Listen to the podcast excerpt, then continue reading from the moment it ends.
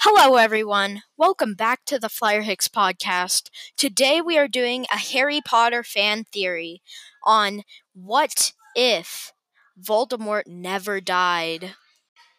Okay, so to start, the Battle of Hogwarts is happening at this time. Voldemort's Horcruxes are destroyed every hour.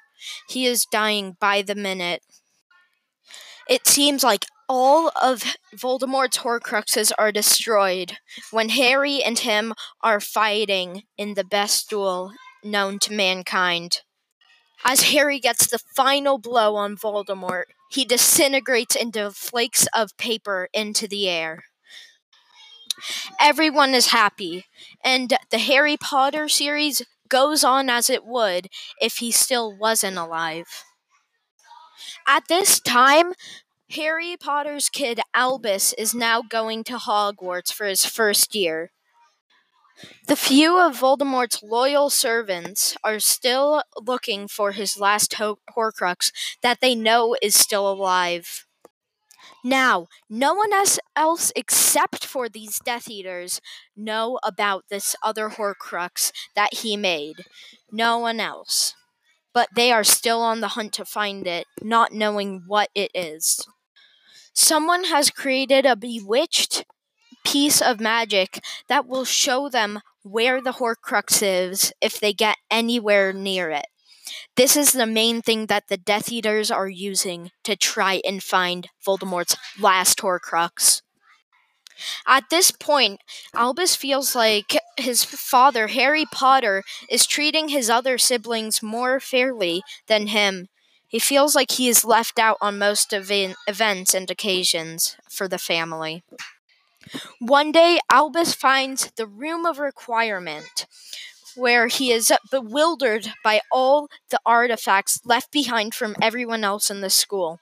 He decides to stay there for a while and look around when he finds something, something truly special. It whispers in a phantoming voice to him telling him to come closer and pick it up. He does so because he's afraid of what it'll do to him if he doesn't. Albus picks it up, scared, and puts it in his pocket without it doing anything to him. He decides that it would be better to show it to one of the professors at the school instead of him dealing with it himself. He's frantically running down the halls to look for Professor McGonagall or Professor Snape when he runs into one of them. He says to McGonagall, Could you please tell me what this is? I found it in a weird room where a bunch of other stuff was. He pull, pulls the weird artifact out of his pocket, and McGonagall gasps at the sight of it.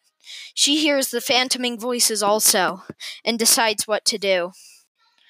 McGonagall starts yelling at him, telling him that he shouldn't be muddling with this sort of magic, that it's very dangerous and she must destroy it. She starts running down the hall, going to uh, the office in which she keeps all of her stuff. She finds the sword of Gryffindor as Albus is trailing behind her and slashes it at the Horcrux. It, dis- it gets destroyed, and black smoke rises up from it. That was a Horcrux, wasn't it? Albus said fearfully. McGonagall replied, Yes, and I have no idea how you found it. But if you ever find something like this again, you will have to turn it into me, or you will be expelled. Now I hope this is the last of them. Otherwise. Oh, never mind. We see all of the Death Eaters looking up at the sky, knowing that the final Horcrux has been destroyed, and their faith in their faith to Voldemort is gone. They are sad, but some are, of them are relieved. This ends the final Wizarding War, and everyone is at peace. Everyone knows that there will never be another Dark Lord, because they know that he will fall the same downfall as Lord Voldemort.